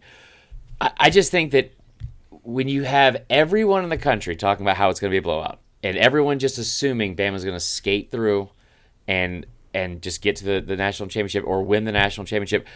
I I've said I don't know if I've said it on here. I've said it to Allie a lot this year. I, I just feel like if you can somehow bracket DeVonta Smith and take take him away, and just be above average against the run, you have a chance to beat Bama. I I like I could be way off base on that, but I just don't see Metchie taking over a game. Now that being said, no one's been able to stop DeVonta Smith. I don't know how he had 15 catches last week um, in the SEC championship game. But I just think this Notre Dame game or this Notre Dame team they they do things well enough that it will hurt Bama throughout this game. Like like they will be able to run the football against that front four. Like that Bama's Bama's rush D is as good as the defense has been outside of the Florida game. They're not that great against the run. Like they, they give up. Like you saw the Georgia game. They were giving up five yards of carry before they just abandoned the run. Notre Dame's game plan has to be running the football holding on to the football, keeping Bama's offense off the field as much as possible. And I think with a senior quarterback like Ian Book, who has made just been an incredible, I'm not going to say game manager, but decision maker. Also, very, very sneaky athletic. We Ooh, love to say it. it. I mean, he, he is, he's honestly, I think, like the most underrated athlete at his, at his position in the entire country. I've been saying that like all year. He's just so, so, so much more athletic than people give him credit for. Him being able to extend plays, making the right decisions. I don't, I don't think you see him throwing a lot of interceptions uh, or turning the ball over. Notre Dame will try to keep Bama off the field, and I think they will control the clock for for most of this game and be able to run the football at Bama and then take big uh, shots every now and then with their tight ends and, and try to find mismatches like like you know Ole Miss and Florida did because people think that's the blueprint. So I think Bama wins, but I think it's a lot closer than than people think. I think they win by like seven to ten. Interesting. Interesting. Okay. Um, I come back to this anytime I think is Bama about to have a 2018 flashback to the Clemson game, where you know there was there was murmurs, of course, about the coaching staff. Are they fully bought in? No, is, they were out the door. Team? Yeah, so so so stuff like that, and if if if you're talking about what you need to be able to do in order to to win on that stage, and the things you need to have working in your favor. Well, look at this year's Bama team. Steve Sarkisian just won the Broyles Award, yeah. as he deserved to, and should have gotten more consideration for it last year. You find out that he's staying at Bama and that he's not taking the Auburn job. He's not taking any of these jobs as far as we know. But I think this coaching staff is bought in. I think Pete Golding knows that he's an embarrassing loss away from getting fired, um, which I think if you're going to set a fire under someone, that'd probably be a good way to do it. Clark Lea has talent in that Notre Dame defense. Don't get me wrong. Their front seven is good. They're legit. They're really disciplined. But 60 minutes of containment against this Alabama offense just feels so difficult. I, it just feels yeah. impossible. And I, the only scenario that I could see happening that that Bama is all of a sudden like holding on for dear life is a freak injury in this game. It's DeVonta oh, or Mac Jones oh. going down, and and I'm I'm not saying that's going to happen. That is the only scenario in which I think Bama is unprepared and they're finding themselves on their heels and they're scrambling and they're trying to figure out, wow, what do we what do we look like when you take away this piece or that piece? So. I think ultimately Bama's going to win this game because I don't necessarily think that freak thing. I'm not going to predict a freak injury to happen. You know, Saban's never beaten 12 Power 5 teams in a season before, but that could and should change against Notre Dame. What I think should be uh, a lopsided Bama victory. I think just what what Bama is able to what Bama is able to do well from an offensive standpoint. It's been well documented, and I think Notre Dame not being able to consistently stretch the field in the way that you would need to to beat this Alabama team. I think Bama wins something like 45 to 21. Okay, I, I just um you, you brought up the the stuff about Notre Dame's front seven, and and also like you know the injuries like a very very important part of this game that I don't think people are talking about probably enough. Um, because it's not like a, a sexy position and it's not like one of like the the the main um, you know go-to players like especially at the skill positions. Landon Dickerson being out for this game as like the anchor and like the emotional yep. leader of that team um, this is your first time playing without him, and and he has like, I mean, like.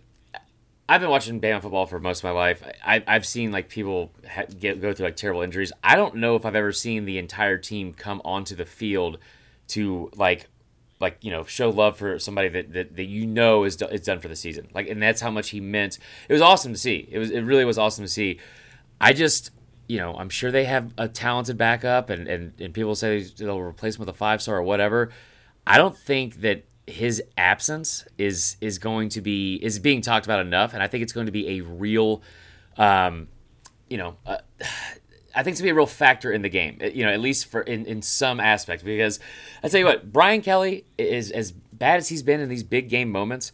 Um, and by the way, Saban's only four and seven against the spread in, in the postseason games that he's he's been in. Um, hmm. But Brian Kelly is also one of the most winning coaches in, in, in all of college football. I think he's the most I think he's the winningest coach in, like actively right now in in college football, or is it Mack Brown?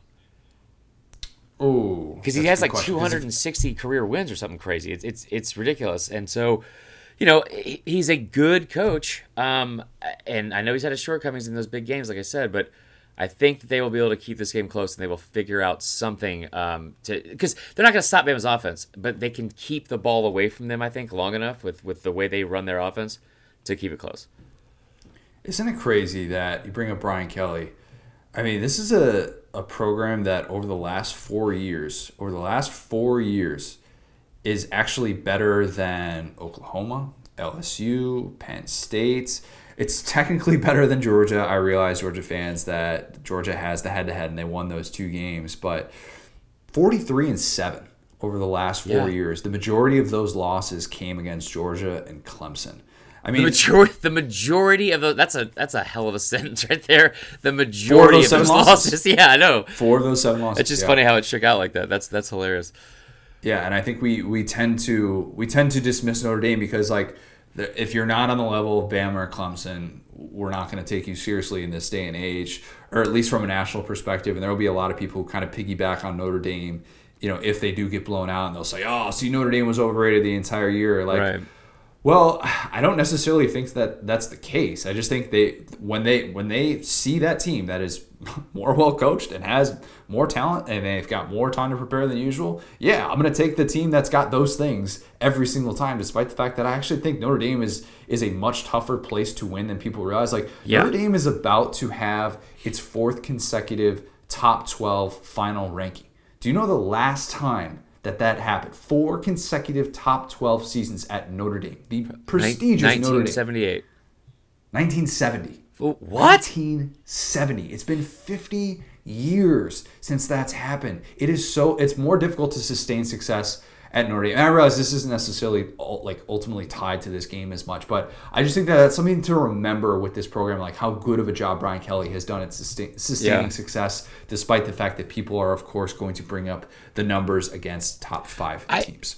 Over under real quick on on how many total um, just red face, spit yelling oh, tirades we see yeah. from these two coaches combined. Saban doesn't get the same flush of red as Brian Kelly, which no. is a, a, very distinct, like Irish red. I mean, God. Brian Kelly looks like one of my uncles every single time he's on the sideline. It's it's unbelievable. Um, I, I the over under should probably be set at oh, carry the one. Okay, probably like what twenty four, at least twenty four. yeah, probably so. Probably yeah, so. It'll, it'll be a lot, but I am looking forward to, to that. Looking forward to all of the SEC bowl games. We have we have fourth and wrong Bagman edition. We got some good questions in here. Some really really good questions from our Facebook group. Thank you to Jay Woody for posting uh, for posting this and the responses that we got. I, some of these are, I'm really interested to get into. Um, first one, this is from Josh Deal. Josh asks, "What do you see George Pickens' top end is?" Julio Jones slash AJ Green type wideout, high draft, maybe four or five years in the NFL. My worry about him is between the ears long term, but the physical tools yeah. look as good as any I've ever seen. What do you think George Pickens' upside is? Uh, maybe maybe more so at the next level than it is at Georgia. I think George Pickens has the ability to be AJ Green. Um, I don't think he's Julio.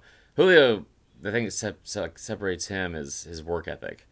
Um, yeah, absolutely. I could see him being like an Antonio Brown type situation, but I don't think he's as good as Antonio Brown um, and not as dedicated to his craft. Um, I, I, think George Pickens is a really, really good player. Like he's a really good player. Just from what I've seen so far, and it's a small sample size. It's only been two years, and he's young, man. Like, like you know, like I'm dumb now. I'm 34. Like he, he's he's 20. So again, I know he's gonna make mistakes, but I I kind of view him as a Dorial Green Beckham type guy, where uh, he's going to yeah. have a good college career because he's a, you know, he's he's more physically gifted and talented than than anyone he's going up against for the most part. I mean, like he's he's one of those guys that like I used to say like in baseball, like you could roll out of bed and hit. You know what I mean? Like like he can get up and go out outplay, outperform, like you know, like absolutely dominate 95% of, of, of his opponents and, and whoever's across from him because of how talented he is. I, I just don't know if he is going to consistently do that for long enough where he's going to be in the same breath as, as those other receivers. I agree, and I think it's it's the the inability to consistently get separation. I think that's that's what I have problems with. We we know George Pickens can go up and make a play. That is never in question, and we know that he can bully some college defensive backs without a doubt. But I think at the next level, to be able to consistently rely on that is is just more difficult. And there's a reason why rookie receivers often have such a difficult time adjusting in the NFL, and it's because hey, how are you able to get yourself open? What are you doing to be able to to, to find the nuan- the nuances of, of route running and those things? I, I do sort of worry about that with George Pickens because the consistency is not there. Like the dude just had his second career hundred yard game at the college level, despite all of that talent. So yeah, I mean, I'm I, I'm not putting him in the same conversation as, as a Julio and right. an AJ Green. You know, the physical tools are certainly there, but from a route running standpoint, I, I don't see it yet. A huge offseason awaits for him if he's able to to figure that part out of his game, mm-hmm. and if he comes back with a vengeance, I mean, look out. But I would need to see that before I think that he can be a consistent, like you know, outside starting receiver in the NFL. And I tell you what, I would love to see numbers on this. Um, one, this offseason, I think he'll probably work harder than than he has at any other point because it's it's his draft eligible year. Um, so you know, I think there's a lot more like on the line for him. But I would love to see a number uh, or you know the the stats on his receptions um, and like you know to targets like between the 20s or even 30s and then in the red zone because I feel like he's a guy that like I don't see him being like a crisp route runner or being involved like on a bunch of screens or anything like that and, and having like you know just like explosive plays based off of his own athleticism it's usually on the sidelines on a on a go route yeah. or a, a fade um, and just going up and making a, a, play i mean like 50-50 ball for him is, is literally like you know like 90-10 when he wants to be i also think he's a guy that is i'm trying to think of a comparison of who this would be like where he kind of disappears if he's not involved he kind of like yeah. mopes and stuff like that. But when he's when he's involved, I mean, he's in like like that. You have to feed him. You have to feed him, and and like you know, not only the ball but kind of his ego. Um, and he gets better and better, and that's something JT Daniels ha- actually has done. So he'll still put up really good numbers. I just the consistency is is the only thing. It's a good question. I'm sure it's a question that Georgia fans will be asking a lot. Um, another good question here. This is from Tucker Medlin. He asks, with the LSU, Florida, and possibly Bama DC jobs opening up, what are the chances Zach Arnett, the Mississippi State defensive coordinator, is stolen from Mississippi State? He just signed an extension with MSU, but if the big boys start calling, it's hard to say no. What do you think about that? That's a really good point. I mean, and those are three schools that will have already shown they will shell out a lot of money. Yep. Lot, I mean, like Florida and LSU, like were those the first two schools to put out over two million for a, def- a defensive coordinator? I think Clemson was part of that conversation oh, yeah, yeah. with Brent Venables as well. But yes, they were more than willing to, to, to pony up for yeah. for a defensive coordinator. I, I um, will say I think that like if you take that step, you obviously make more money. It's more high profile, but the fact that it's more high profile, you just have so much more room to fail. Like like you're just counted on a lot more, and you're also the scapegoat a lot more, as we've seen with with Grantham. Because let's not forget, like Florida fans and a lot of us were are applauding that that raise and extension like a year ago because of the numbers he had put up and, and like defense that, that took the field. So um, I, I don't know if he stays. I, I feel like it would be hard. And no offense, Mississippi State fans, I feel like it would be hard um, to stay in Starkville, especially in a season like this where he had an incredible year and still went so overlooked. So if you know if he wants like more notoriety or, or the ability to take the next step, if he ever wants to be a head coach or whatever, then yeah, I could see him. I could see him going. I was asked uh, on on radio uh, who LSU should be going after for defensive coordinator. It wasn't Derek Mason that I first threw out there, which that's you know been the rumor that they've been in talks with him. I said they should go out and get Zach Arnett because yeah. what this guy has done in one year. There's there's a reason that that Mike Leach went and hired him from Syracuse after he had been at Syracuse for like a week. Dino Babers had hired him, and what we saw with his 335 in the first year, it sort of is like the young and up and coming defensive mind type of strategy, right? Like, this is a guy who spent a long time working under Rocky Long over at San Diego State, and this is a guy who is going to be respected in this modern era of passing in college football and what it can do against the pass. I realize that JT Daniels threw for a whole lot of yards against this Mississippi State defense, but I still think that he is going to be coveted, and I think those opportunities are absolutely yeah. going to be there. The good thing, though, for Mississippi State is that if you're trying to figure out, like, all right, what's what's the kind of thing that's working in our favor? Mike Leach is giving him full control of that defense. Like Mike Leach is not known for having any sort of handprint on the defense or anything like that. And if you're talking about like what what are programs looking for, Mississippi State I think will absolutely pony up to try and keep somebody like that. They won't make it easy, and especially if it's an intra-conference thing where they're trying to steal him. Mississippi State's going to fight like fight like hell to be able to try and keep that guy. But I fully I agree with you. I think the big boys will absolutely come calling, um, and if not this year, then maybe next year. I mean, yeah. Also, real quick, what an asset for Mike Leach because it's somebody that's like huge. I mean, like he doesn't want to be involved in any of the defensive, you know, defensive strategies and, and talk really. So it's like that's just one less headache from a, a head coaching job. Yeah, he does. Uh, Leach does a little bit of like the Spurrier thing. Like Spurrier just like turns away. Yeah. When the defenses, I feel like Spurrier goes and, and sits down on the bench. You're just like, oh, okay, he's not he's not really into that. Um, good question though. Really good question. Mm-hmm. I like this one as well. This is something that um, is a fascinating big picture question as it relates to Florida.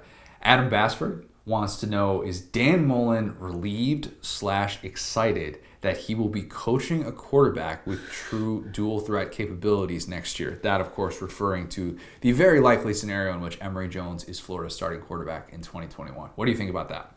I mean, yes, to an extent. Um, it like I don't think the like predominant attitude of the entire fan base of Florida is that they're excited for Emory Jones, um, like in, in, in Kyle Trask leaving. But Kyle Trask, out of all the quarterbacks that he's really had is like the least like the least likely to fit his scheme. I mean, if, yep. watching Kyle Trask run is like watching that guy from Happy Gilmore run. Like, I believe that jacket belongs to Mr. Gilmore.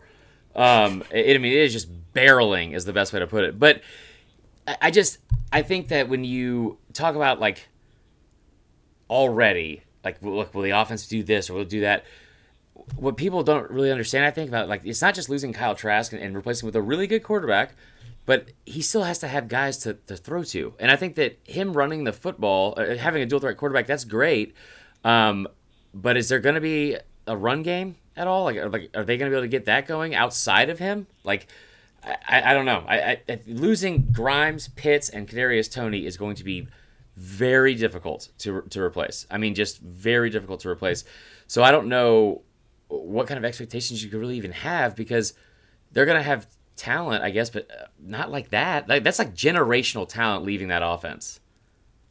I think Dan Mullen's done a great job at yeah. adapting. You know, we were wondering when he started there, what's it going to look like with Felipe Franks running Dan Mullen's system? Felipe Franks ain't Nick Fitzgerald. He's not right. Dak Prescott. Like, what, what's this going to look like? Dan Mullen, to his credit, has been able to maximize the talent of his roster yep. around of that offense. And yeah, the running game hasn't been what we thought it could potentially be the last two years, especially with Lamichael Perine. Lamical. Um, there's a throwback reference. There it is. I think that this Florida offense moving forward with Emory Jones, I don't necessarily think Dan Mullen's relieved. I right. think, yeah, it might be a little bit more of the prototypical Dan Mullen that we've come to expect from him. But I think what this this these past three years have really shown, especially with Trask and these outside weapons, is that this is a dude who can scheme no matter what personnel he has. He, yeah. he really, really can, and I think he will scheme with Emory Jones. I, I, think that there's there's plenty to be excited for for Florida fans. I know I don't I don't have to convince any Florida fans to be excited about Emory Jones. Lord knows that, but I don't. I think we can get away now from calling Dan Mullen a like saying that this is a prototypical Dan Mullen fit. I, I don't think there is. I think it's just a quarterback who can understand, hey, I need to be able to I need to be able to throw and, and, and get guys in space. I need to be able to understand these anticipation routes, which is what Kyle Trask was better at than maybe maybe Anybody. any Dan Mullen quarterback that we've seen so far with the anticipation routes. And yeah, I mean, if the run game can be part of it, we we, we saw his his he, he would always want to put in Emory Jones in these situations to get the running game going. He wanted to make that more part of the offense. And whether he's doing that to try and appease Emory Jones to prevent a guy who is in year three yeah. from entering the transfer portal, maybe that's part of it. But yeah, I mean, I, I think we're kind of done with the prototypical Dan Mullen quarterback per se. And I think that Emory Jones, if he can make plays and you know lead a, a prolific offense, that'll make Dan Mullen more relieved and excited about anything else. I, I'll, I will say too, like the, the one thing you have to be excited. One thing he will definitely be excited about is, I mean, you're losing Kyle Trask, who's put up the best season in Florida history, which is really saying something with the quarterbacks they've had there. Not maybe not 2007 Tebow, but like it's just an incredible season, right? But you have to be excited that you now have the full playbook back open. And and that's not a slight at Kyle Trask. Sure. Like No, you know, sure. that that's he's Mullen has done an incredible job in, in his first two years, or I'm sorry, first three years with the quarterbacks he had because you're they don't fit his his like offensive ideology at all. Like you're right, and or the scheme. But like, so he at least has to be excited that like now you know what, like this chapter, this chapter, whatever in that you know Coach O two and a half inch notebook, um, you get to open up the entire playbook again, and and I think that'll be um, something that he'll you know obviously do a good job with. Just a couple of Florida fans will be talking about Emory Jones this offseason. Just a hunch. Just a hunch. Let's end one more question here from Kobe Black. A question that has become uh, in the in the last two weeks. I, I think this is So overblown. okay. So better NFL career: Tua, Jalen Hurts, Mac Jones. I I hate this question so much, and somebody posted it in the in the Facebook group, and like Bama fans, you want to talk about being like peak obnoxious Bama fans? I like it, the the whole QBU thing, and like posting pictures of Mac, Tua, and Jalen, especially when one of those guys transferred out, um, as you know, like uh, all being on the same team. I think the picture I saw was uh, the, them warming up in the 2018 national championship. They haven't lost that game by four touchdowns, like 30 minutes after that picture was taken. So, as as far as like who has the best NFL career, I, I don't know. I, it's fun to watch, like you know, especially with Jalen, what he's been able to do in the first couple, like three starts. But the NFL, like being a a successful NFL quarterback, is so dependent on so many other things. It's, it's Yeah, just so many other things. Um, it's just, I mean, I just realized that I said Brian Isaacs earlier. It's Brian Oliver. So sorry, Brian Oliver. Anyway, but like, yeah, it's just dependent on so many other things. Like, are you gonna have an offensive line? Are you gonna like? Is there gonna be coaching turnover? Like, are you gonna be, have like playmakers? Like, I feel like a lot of these younger guys, like with Tua, they're saying like, well, they need to go get him receivers, or he needs this to happen. Like, he, they need to do this. I, I, I don't know. Like I, I don't think Mac is the most successful. I, I'll say Tua because he's the most physically talented. Um, but I mean, yeah, I, I, I don't I don't know. I that just there's so much that goes into that. I agree, and, and I think that it won't even like we could be asking that question ten years from now and not even have a, a real legit answer because that's the way the NFL works. And Because they'll all be busts. No, no, I don't think that. I don't think that. I, I get a little bit excited whenever I see a, a mock draft with the Bears taking Mac Jones. I'll be honest, I get a little bit excited because I'm intrigued. I'm definitely definitely intrigued by it. But I um, saw one that had the Falcons taking him at five, and I lost my. I, I like I could not want that less. Yeesh, that would be uh, that'd be interesting. That'd be interesting. I'll, I'll take Tua though. I'll, I'll take Tua just because I'm still blown away with what he can do with the deep ball, and I, I think that once he is able to to be in a system that isn't so limited because they're not letting him really attack downfield as much, and they don't really have the. I mean, n- neither Philly nor Miami. This is NFL talk here. They, neither of them really have legit receivers right now, and both will probably Philly, go after. Yeah, I mean, uh, if, now if like Miami is able to get like a Jaylen Waddle, or if they're able to, to go after Ja'Marr Chase or DeVonta Smith, like get one of those three guys, yeah, that like sort of changes how you would feel about about Tua. But I, I still think that the talent with Tua is just it's so remarkable. Yeah. I'm amazed that I see so many people that are already dismissing him and saying, "Oh, Justin Herbert was obviously the better pick." It's like Herbert's been better than him this season. For I mean, like no doubt, no doubt. It's it's just weird that that people have already jumped ship on that so Yeah. much when it's like, man, let's let's give this guy a little bit more time It's- instead of just like three quarters, then he gets benched for Fitzpatrick or something. that was that game was incredible. God, that was that was so much fun to watch. But I think that, and by the way, if you watch that game, like uh, Kurt Warner kept speaking to this, it was like really really insightful, and I think um, and interesting. He kept saying. He's not NFL open. Like Tua's not seeing these people NFL open. What that means is like you know, Agreed, you have yeah. to not just throw them open, but like you know take more chances. And like when this guy doesn't look open, he ends up being like you saw that with Fitzpatrick. I had no idea what he was talking about. I was like, what the hell? This is like next level stuff because he was like you know working at a grocery store and then became like the NFL MVP. But as soon as Fitzpatrick came in, he went right down the field um, and scored like immediately. It, it, all made sense what he had been saying. I think the Tua stuff with that, you know, he's a he's a bust already. It's just because he's like the most one of the most polarizing players for whatever reason, like you know, of the past 10, 20 years. And I'll say that Justin Herbert has had a much better year than him in the NFL this year. I, I think he probably is more suited for the NFL than, than Tua, maybe, after what I've seen this year.